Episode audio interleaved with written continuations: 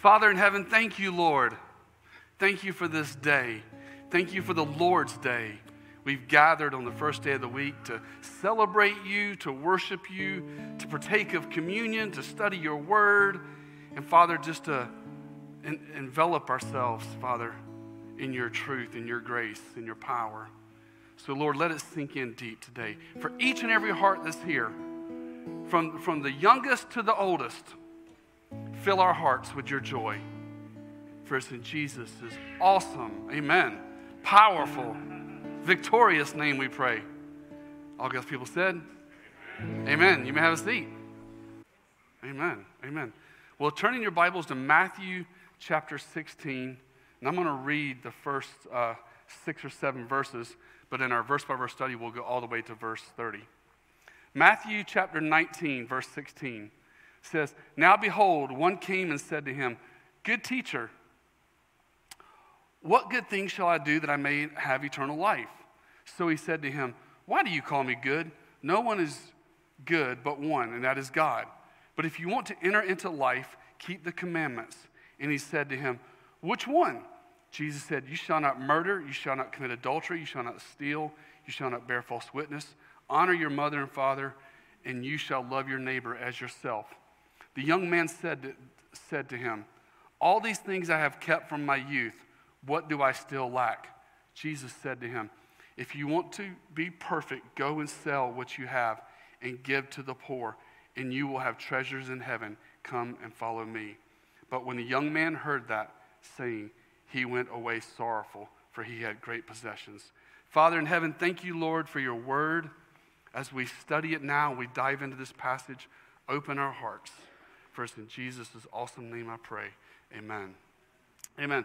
So this morning's text, Matthew chapter six, uh, nineteen, verses sixteen through thirty, is a fascinating passage. You could take it from multiple different angles. This is a passage on evangelism.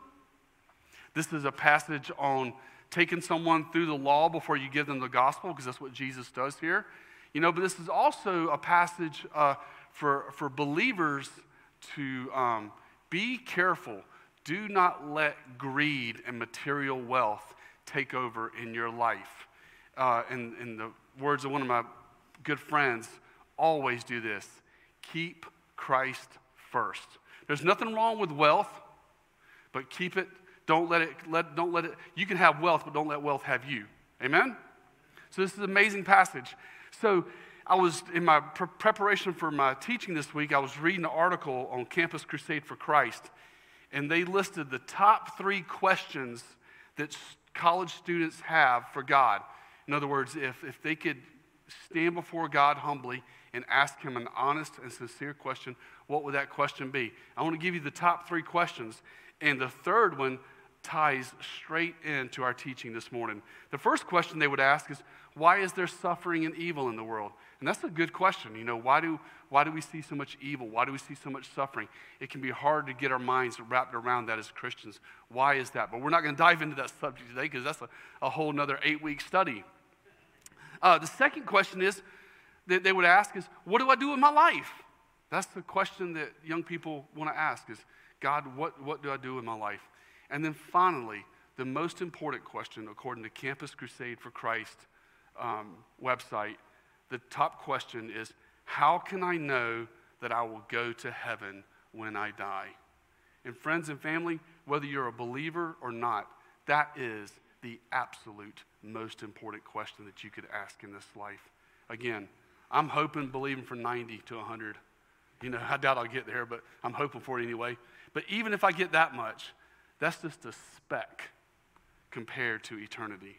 So there's nothing more important than our eternal salvation. Let's take a look at verse sixteen. Now, remember, the, the, the, the big question college students had was, how can I know that I'll go to heaven when I die? Look at verse sixteen. Has, has, has, things have not changed. We're, we're looking up at the same blue sky that they looked up at in the first century. Verse sixteen says, "Now behold, one came to him and said, 'Good teacher, what good thing shall I do that I may have eternal life?'" That's the question that this rich young ruler um, has for the Lord Jesus. Very important question. You know, uh, here Jesus encounters a very unique man According to verse twenty of this chapter, he is young. According to verse twenty-two of this chapter, he is rich. And there at verse sixteen, we see that he is a spiritually minded person. And he here in this text, he asked the single greatest question that anybody could ask of God. And what we need to understand here today, two thousand years later, is the rich young ruler as a picture of many people today. The rich young ruler, he's, the, he's that perfect neighbor living next door to us. He is that boss at work who appears to have it all together. He is respected in the community. This rich young ruler is representative of even a family man, someone that's welcomed in the church. In some churches, he's part of leadership. He's welcome. People like him. But the problem is, he has not been born again. There are a lot of good people in this world who do good things, in our sight anyway, in our eyes anyway, but they are not born again. He, along with them, they believe they will go to heaven when they die because they are a good person. And friends, that is not true. That's just not true, as I'm going to show you in our text this morning. Let's continue. So we asked this question, what good thing may, may I do to inherit eternal life? He asked the biggest question of all. Look at verse seventeen. So he, talking about Jesus, said to him, why do you call me good? No one is good but one, and that is God. So the first thing Jesus does in this conversation with the rich young ruler is he corrects the man's understanding of what good is, okay? Jesus is not questioning his goodness as God. Rather, he's the, the man's definition of what good means. That's what he's getting down to, what this man understands as being good. You see, man's definition of, of being good is, is living the American dream. That's the definition today of, of, of a good life. It's living the American dream. It's someone that works hard, someone that uh, provides for their family, someone that pays their taxes. But friends, that is not good in God's eyes. That's not the definition of good in God's eyes. God's definition of good, and what we need to understand is this, is, is, is good is moral perfection. Moral perfection is being without sin. It is reflecting God's nature of, of, of holiness. That's why none of us are good, because all of us have sinned. We've all fallen short of God's glory. And by God's definition and standard of good, the Bible says there is no one good, no, not one. Let's continue halfway through verse seventeen. Halfway through verse seventeen, Jesus says, but if you want to enter into life, keep the commandments. He said to him, which ones? And listen, look at what Jesus does. You shall not murder. You shall not commit adultery. You shall not steal. You shall not bear false witness. Honor your father and your mother, and you shall love your neighbor as yourself. The young man said to him, I question this, the honesty of this answer. But anyway, the young man said to him, all these things I have kept from my youth. What do I still lack? Now, I don't know about you, but if, I'm, if I know the gospel and I know that Jesus died on the cross for my sins, and I know the good news, why does Jesus take him through the Ten Commandments in verse eighteen? Those quotes in verse eighteen, each one of those comes directly from the Ten Commandments. Why didn't he just explain the cross? Why didn't he just say, hey, in a little while, I'm going to die on the cross, and you just need to believe and trust in me?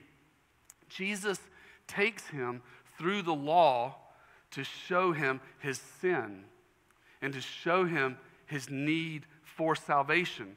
What he's doing is the greatest gift for this rich young ruler. What he's doing is he is preparing his heart for grace, okay? You got to understand the bad news before you understand the good news. Without the understanding the bad news, the good news is not truly good news. And we need to understand both. Let's continue verse twenty-one. Jesus said to him, if you want to be perfect, go and sell what you have and give to the poor, and you will have treasures in heaven, and come and follow me. So after the rich young ruler says, hey, I've kept the first five, Jesus points him to the essence of the first and the second commandment, which is you shall have no other God before me, and you shall not bow down to any graven image. What was the man's God? It was his material wealth. It was his possessions.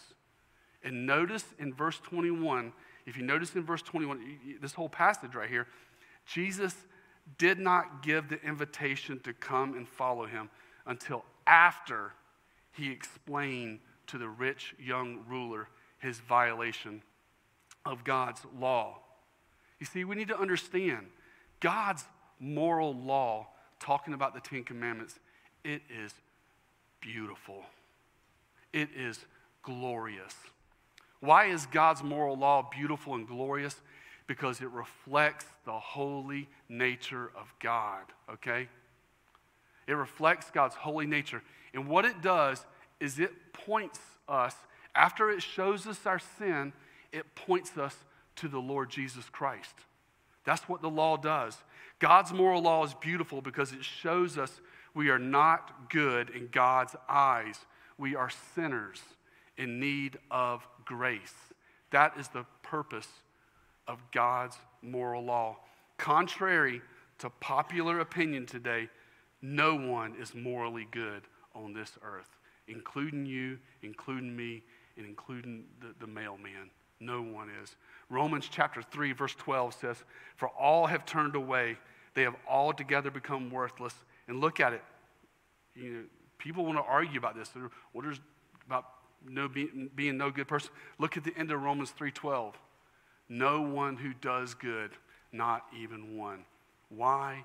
Because we're sinners in need of grace. We're in need of the gospel.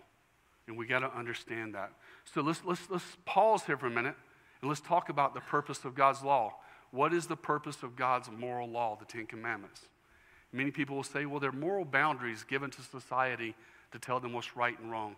I agree with that definition. I think there's a better biblical definition, but I agree with that, people saying that. But there's a more accurate biblical uh, purpose for God's Ten Commandments. Listen to Galatians three twenty-four. Galatians three twenty-four says, "Wherefore the law was our schoolmaster." You'll find this in the King James Version. "Was our schoolmaster to bring us to Christ, that we might be justified by faith." The law is the schoolmaster. It just shows us our guilt. It shows us how we've broken God's moral law. And then the law says, go to Jesus and you'll find forgiveness. You know, people get caught up in legalism and trying to live moral lives, thinking they're going to be good in God's eyes. That ain't happening. Because if you broke one, you broke them all. If you broke it once, you're, you're a sinner. And there's no reversing that. But the law is beautiful and glorious because it points us to the Lord Jesus Christ. More specifically, man, this, this next verse nails it down. First Timothy chapter one, verses eight and nine says, "For we know that the law is good if one uses it lawfully, knowing this, that the law is not made for a righteous person." Did you see that? The law is not made for who? It's not made for a righteous person, but for the lawless, the insubordinate, for the ungodly, and for the sinners. Now, we don't go around with the law beating people over the head with it and condemning them. But what we do is we lovingly, kindly, gently go around explaining to people, this, hey, this is why Jesus died on the cross. Because God has a moral law, and we've broken his law. We've lied, we've stolen, we've blasphemed, we've used God's name in vain. We've broken his commandments. But by the way, God did something so we could be forgiven of breaking his law. He sent his son, Jesus. The, the appointed time, God sent forth his son, born of a virgin, lived a sinless, perfect life, suffered and died on the cross for our sins. That's the purpose of the moral law of God. In the Old Testament, you had the Abrahamic promise given in, there in Genesis chapter twelve, and then the law was added to show people their need for a Savior, to show people their need for God. It was never meant or put in place as to be as, as, a, as a mechanism of salvation, as a mechanism of this is how to be saved. Obey God's law. You can't, because we've all broken it. It was meant to, as a schoolmaster, to show us our need for grace. First John chapter three, verse four says this: sin is transgression of the law. The law prepares our hearts for grace. And matter of fact, the law is our greatest tool in evangelism. It's our greatest tool in evangelism in explaining why Jesus died on the cross. It is the bad news of the law that makes the gospel good news. Listen to what C H Spurgeon said. Charles Spurgeon said this, and I quote. He said this: "You lower the law and you dim the light by which man perceives his guilt. This is a very serious loss to the sinner rather than a gain, for it lessens the likelihood of his conviction and conversion. I say you have deprived the gospel of its ablest auxiliary, its most powerful weapon. When you have set aside the law, you have taken away from it the schoolmaster that brings men to Christ. They will never accept grace until they tremble before a just and holy law. Therefore, the law serves as a most necessary purpose, and it must not be removed from its place." You know, so this whole thing of law and legalism, we need to throw that legalism out. And we need to see God's moral law as the New Testament describes it in Galatians chapter three, verse twenty-four. It's a schoolmaster. It's a schoolmaster that, that shows us our guilt and says, hey, go to the cross, and you'll find forgiveness for all your sin. The moral law points us, it's, I, I, I was supposed to say points its finger at us, but actually it points its ten fingers at us. It shows us our guilt. It says, now run to the Savior. Find mercy in Christ. Find grace in Christ. Find the love of Christ. Find healing for your soul. Find forgiveness. Find healing for your mind. Find salvation in Christ. That is the purpose of God's law. And I believe that's what Jesus is getting to here in our passage here in Matthew chapter nineteen. Let's continue verse twenty-two of Matthew chapter nineteen. This is a tragic verse. I wish this, I wish this, I wish it didn't happen this way, but it, it does. It happens this way. Um, but when the young man, verse twenty-two, but when the young man heard that saying, he went away sorrowful, for he had great possessions. Oh, man. He walks away. Jesus doesn't chase him down, say, hey, come over to my house later on. You know, let's have, you know, let's talk about evangelism.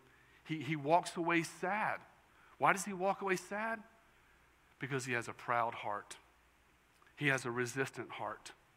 He does, he, he does not want to leave. Context, he does not want to leave his material possessions to follow Christ. That's why he walks away sad. Friends and family, there is nothing in this world that compares with Christ. Nothing. I don't care how much money you have in your checking account. I don't care how big a house or, or, or stocks and bonds or whatever material possessions you have. Nothing compares with the value of knowing the Lord Jesus Christ. There is no greater purpose in this life. There is no greater thing in this life than valuing and treasuring Christ. And what we have here is the great tragedy of humanity. The world, the world likes Jesus, okay? The, the world likes Jesus. They admire Jesus. Many people that don't follow Jesus, they want to follow Jesus. But what holds them back? The same thing that held this rich young ruler. They heard the word they did not like that stung their ears, and that word was repent. And when they heard that word, they did. He didn't like it, and the world doesn't like it. The idea of turning from their sin is too high a price to pay in their mind. They esteem their sin more than the sacrifice of Jesus. So what do they do? Sadly, tragically, it breaks our hearts. They walk away from Christ. That is the tragedy. That is the tragedy that just causes our hearts as believers to ache. When we want our friends, we want our family, we want people to know the love of Christ. We want them to know the grace of the Lord Jesus Christ. But the things of this world take a higher priority than Christ. What they are truly looking for is this. They're, they're looking for a Christianity without a cross. They're looking for a Christianity without a sacrifice. They're looking for a Christianity without repentance.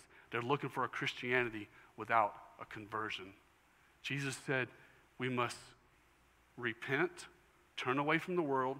Doesn't mean you live a life of perfection. Doesn't mean you have it completely all together. Doesn't mean that God's got to work in your life and grace and sanctification and growth. But we leave the old life and we follow the Lord Jesus Christ.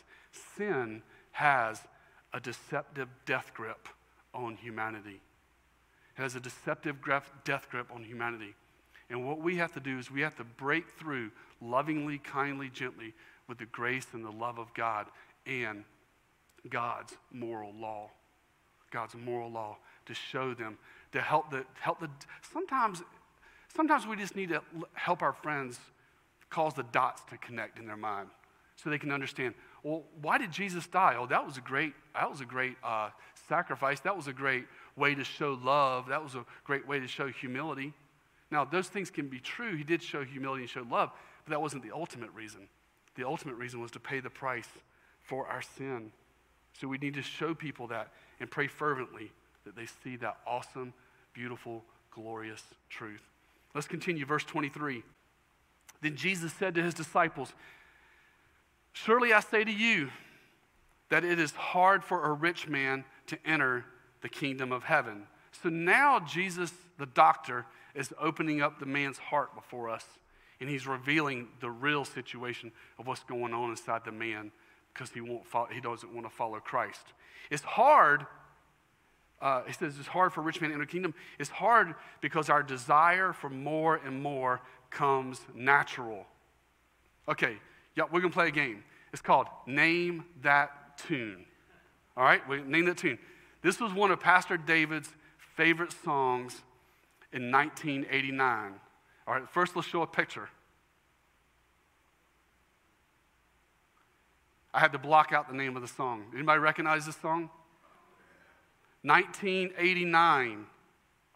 This was one of, this was one of Pastor David's favorite songs in nineteen eighty-nine, the year I graduated from high school. And this group, so nobody knows it yet, uh, I'm going to read to you the lyrics. It's, uh, "Listen, all you people, come gather round. I got to get me a game plan. I got to shake you to the ground. But just give me uh, what I know is mine." And here I'm going to read the chorus, and everybody's going, "Oh, yeah, I remember that song." And it goes, "I want it all, I want it all, I want it all, and I want it now." Y'all remember that song? That's the theme song of humanity. That was my theme song for twenty years. I lived life because I wanted it all. I wanted everything just the way I wanted it in life. And that was one of the reasons that kept me from coming to Christ in those early years, is because I heard the word repent. I was like, "Ooh, don't like that word. I'm not leaving what I like." But that's, this is at the heart of every human being, is we have a desire for material possessions. We have a desire for material wealth. How do we suppress that? How do we put it down? I know every single one of you guys in here have struggled. You might be struggling with it right now, but at some point in your life, you've had that just insatiable greed, lust for more and more and more. How do we, how do we deal with that in our hearts? We got to go to the Word of God. We got to go to God's Word and hear Jesus' words and take heed to Jesus' words. Jesus said in Luke chapter twelve, verse fifteen, he says, "Take heed and beware of covetousness, for one's life does not consist in the abundance of the things he possesses." Now, let me say this. Don't go sell everything you have, whatever you do have. There's nothing wrong with having wealth, okay? But just don't let it control you. Be a good steward of your wealth. But we have to guard our hearts and make sure that Christ is first. Is Christ first in your life? There's so many things competing in our world. There's so many things competing in your life for your allegiance. whether it's job or hobbies or wealth or fame or fortune. And then there's Christ. Who is first? Who is first? Jesus said in Matthew six thirty-three, seek ye first the kingdom of God and his righteousness, and all those things will be taken care of.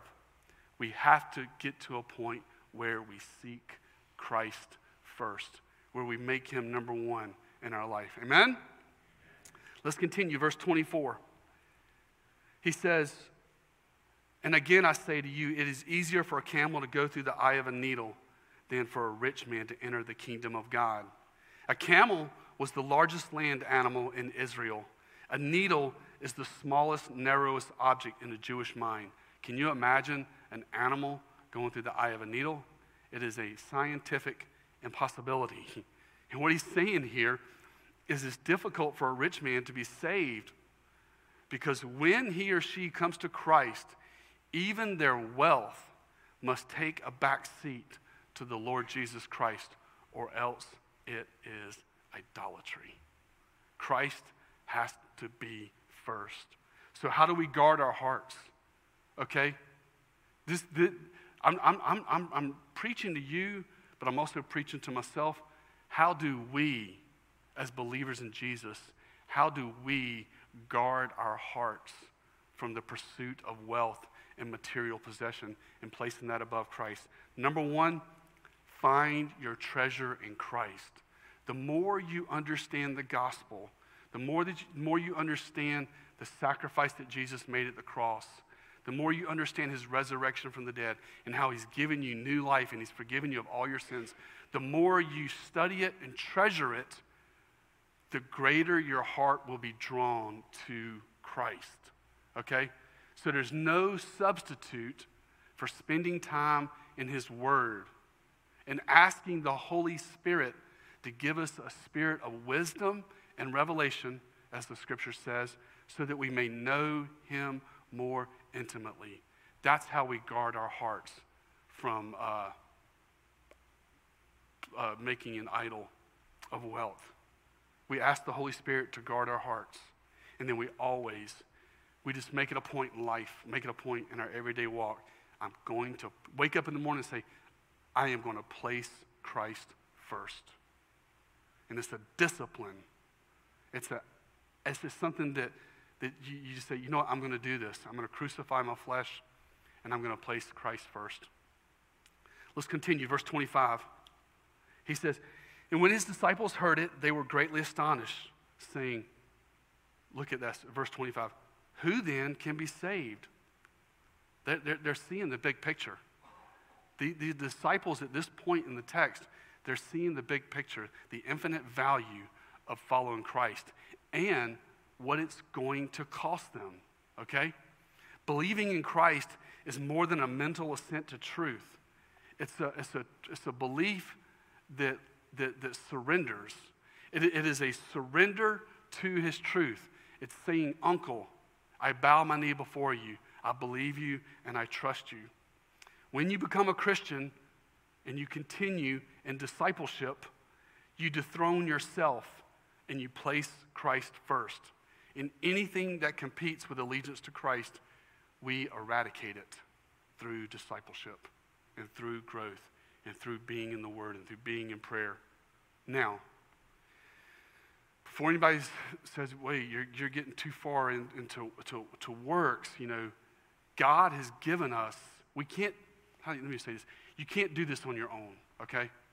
You need the power and the work of the Holy Spirit in your life for this change to take place. Look at the next verse. Very important that Jesus includes this. But Jesus looked at them and said to them, with men this is impossible, but with God all things are possible. Jesus here in verse twenty-six, so important that this is written here. Jesus is speaking of the supernatural work of the Holy Spirit in converting our hearts. You know, it's the Spirit of the Lord working in our lives that causes this change. It's the Spirit of the Lord working in our hearts that gives us the desire to, to do these things. It takes a miracle in our hearts for salvation, okay? It takes a miracle in our hearts to surrender. It takes a miracle in our hearts to place Christ first. Why am I where I am at today? Why do I, why do I love him? Why do I follow him? You know, I, I can't take no credit. You can't take no credit. You are where you are today because of the Holy Spirit. And all we can do as Christians is when we feel the Holy Spirit tugging on our hearts, pulling us in that direction, all we can do is say, "Uncle," and surrender and say, "Lord, not my will done, not my will be done, but your will be done." And we say, "Yes, Lord." So it's very important that we understand that this is all driven by the Holy Spirit in our life.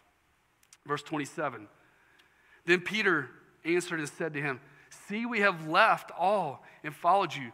And I, lo- I love Peter's honesty here and sincerity. The, the, the, the New Testament authors, they didn't make anything up, man. They just presented it just as it is written, just as it was said. And look at Peter's words. "Therefore, what shall we have?" You know, this is a, a, a sincere question. What do we get in return? What do we get in return for this, Lord? That's what Jesus is asking. There is a reward for following Christ. Do you know that? There is a kingdom coming to this earth, okay? There's a kingdom coming to this earth, and it's going to be led and put together by the Lord Jesus Christ. We call it the millennial reign of Christ. The next prophetic event is the rapture of the church, then the seven-year great tribulation.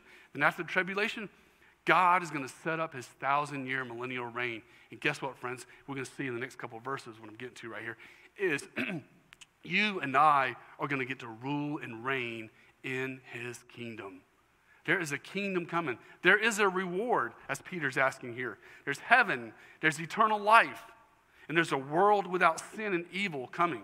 The, I mean, the alternative is horrifying. The lake of fire, weeping and gnashing of teeth. Who would want that? Not me.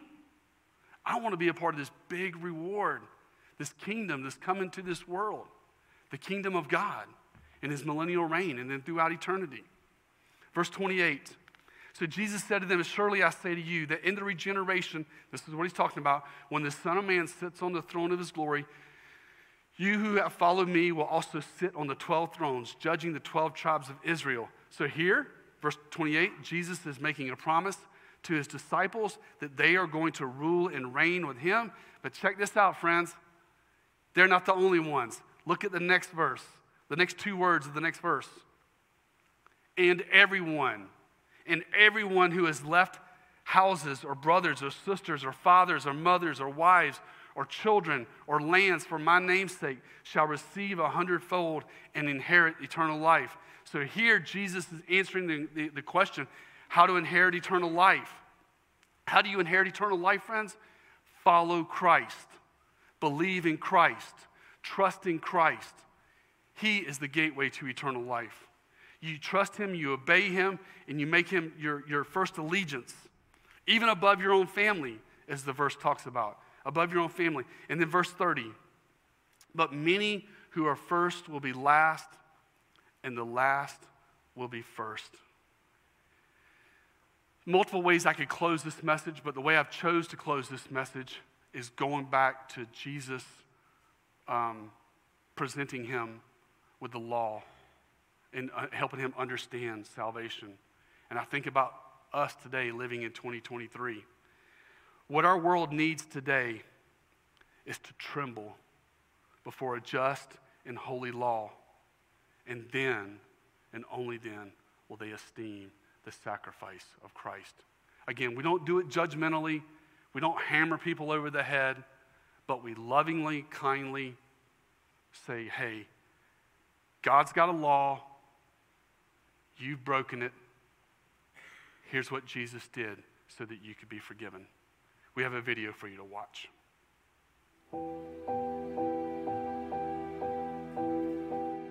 So, Mario, are you spiritual? Yes. What do you mean by that? The way I grew up, my heart was in my neighborhood, but my love, I've always been loyal to love. I've always known that. But it deceived me. I confused the two. If you confuse the two, it lets you down. And if it, you have to pick yourself up, yourself up. You can't let anybody else pick yourself up. Is that what you mean by spiritual? Just self-improvement? Or yes. Just talking about God?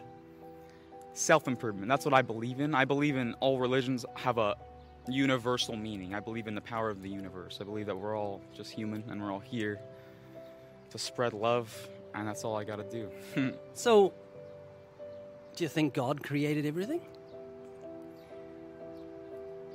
Do you think evolution created everything? We can never know, ever. Oh, you may not be able to know. I know. You can know within. You hear that, Mario? I know. You don't know. Yeah. You can't say we can never know. That's limiting your knowledge. Um, do you ever think about how amazing life is? I mean, look at the blueness of the sky and the sun. Do you ever think about the sun, how incredible it is? How incredible it is. It's ninety-three million miles away, and it's just warm enough to ripen your tomatoes. Any closer, we're all dead. Further away, we're all dead. Do you ever think about how amazing that is? I do. So how did it get there? I had to learn it myself. I had to go within, and nobody can teach it for you. You have to go within. And you can unlock the secrets to the universe if your loyalty lies in the love for yourself. That's it. You love yourself? I do. You love God? I love God. But in my mind, God is the entire universe. So I well, love the entire... It's called pantheism. There's a difference between the painter and the painting. You don't love the painting, you love the painter, because he's the genius that created the painting. And so if you love creation, you're setting your affection on the creation rather than the creator, and that's called inordinate affection. It's a wrong order of affections. If your mum gave you a gift and you love the gift more than you love your mother, there's something wrong. You should be saying, hey mum, thanks for this car. I'm grateful to you, not to the car, grateful to you for the gift. Make sense? I personally know who I am and why I'm here. I found my purpose from within. I know that to be true. I've never lost that in my entire life. I've been the same person. You need love. You can't be a man without love. You have to separate yourself from love in order to find that for yourself. Nobody else can do it for you. That's the point. Do you trust yourself? I do. How many... Let me ask you a question. Spell the word shop. S H O P. What do you do when you come to a green light? G O. Good work. Spell the word silk. S I L K. What do cows drink? M I L K. No, they drink water. So never trust yourself, because we're, we're easily deceived. The Bible says, he who trusts his own heart is a fool. A lot of people are dead because they trusted their own heart. They made judgments. I can beat that truck and overtake this car, and they couldn't. Wrong judgment. Let me ask you another question. You said your concept of God is that he is the universe. Yeah. Do you think God is happy with you or angry at you? Depending on what you do, God will love you for it either way. That's what I believe in. So how are you doing morally? Are as you... long as you stay true to yourself, God will love you.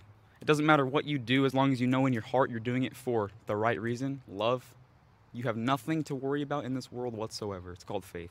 Let's see how you're doing. Do you think you're a good person? Yes. How many lies have you told in your life?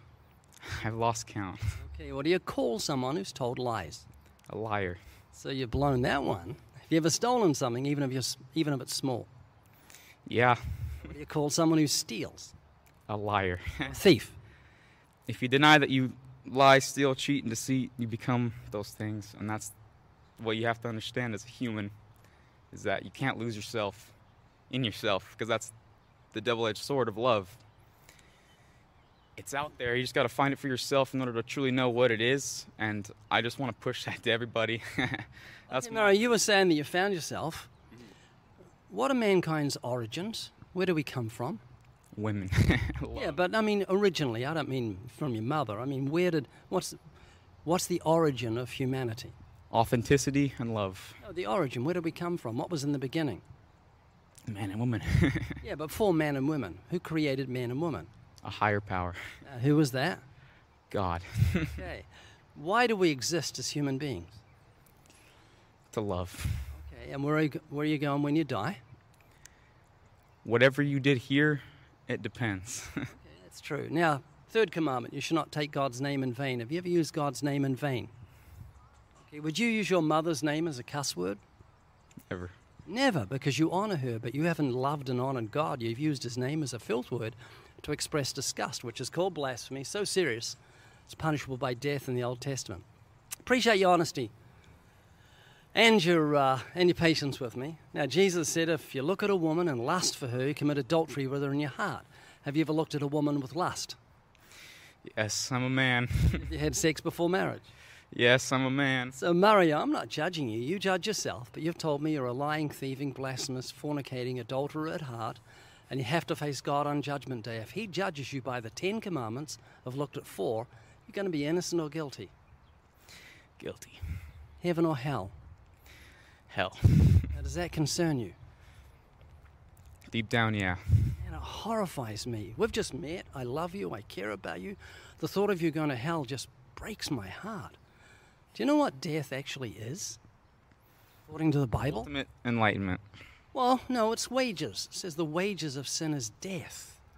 God's given you death as wages for your sin. He's paying you in death. He's given you capital punishment. Like a judge looks at a heinous criminal who's raped three girls and then murdered them. He says, you've earned the death sentence. This is your wages. This is what's due to you. And sin is so serious to God, Mario, that he's given you capital punishment. Lying, thieving, blasphemous, fornicating, adulterer at heart. Now tell me, what did God do for guilty sinners so we wouldn't have to go to hell? Do you remember? He came up with the idea that depending on what you do here, you're either good or bad, and that's it. You just got to stick to that and have the faith in that. And then no, that's not what he did.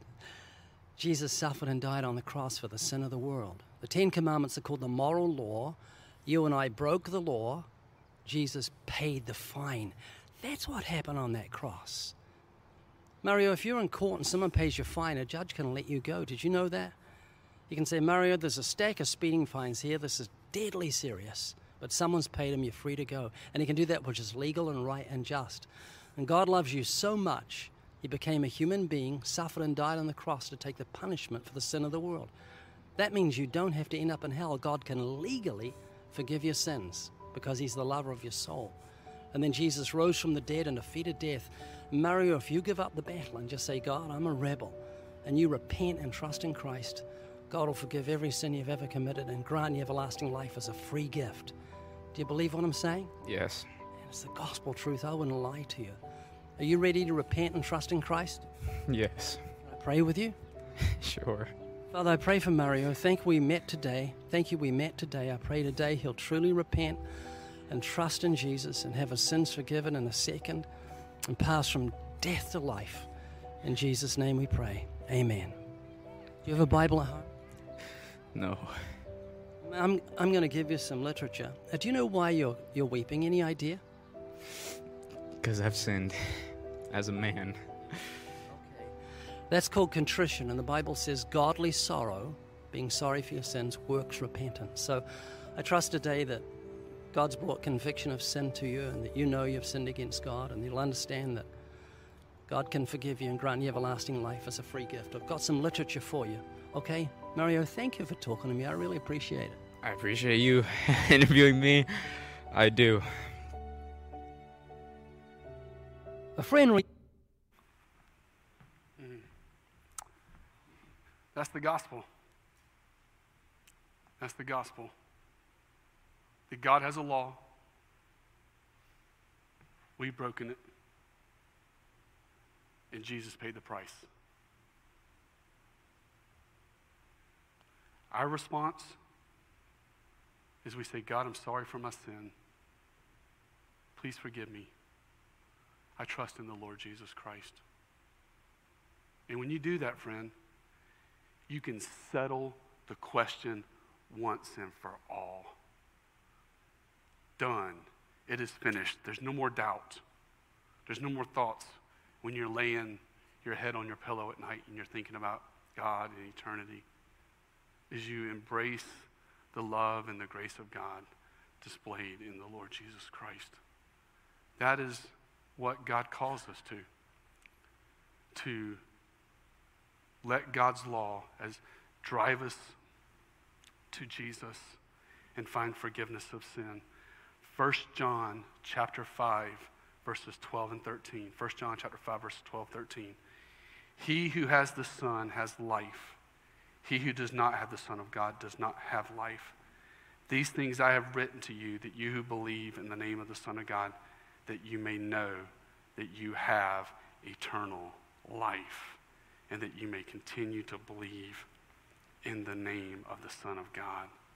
It's not about being religious.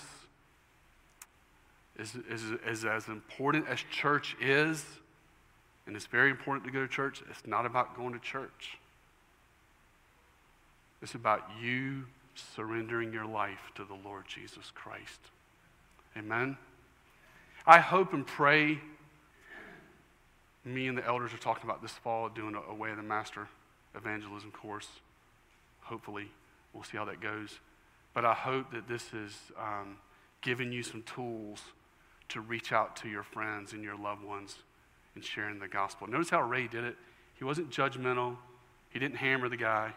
He just very lovingly, kindly shared with him the law, and it brought that young man to his knees on the inside of seeing this beautiful, glorious gospel. So application, you and I put our trust in Christ. Believe on the Lord Jesus Christ and trust in him. And with the world, explain to them why Jesus died. Connect the dots so they can understand. Amen? Let's pray. Father in heaven, we thank you, Lord, that we have eternal life in you. In you, Lord Jesus. Not, not that eternal life starts with us, but it's with, it's with you. It's by our faith and trust in you. You are eternal life. And Lord, help us all just to love you, praise you, and consider all the material wealth of this world as nothing compared to the great value of knowing you as our Lord and Savior. And Father, as we saw, we saw, Lord Jesus, how you took this rich young ruler through the law. Even though he walked away, it gave him a lot to think about. Help us, Lord, to give our friends a lot to think about. And help, help us to help our friends see the beauty of the gospel of the Lord Jesus Christ. For we love you and praise you. Seal this word in our hearts. Seal this word by your Holy Spirit in our hearts this morning, we pray. Let it be real. We thank you, Lord.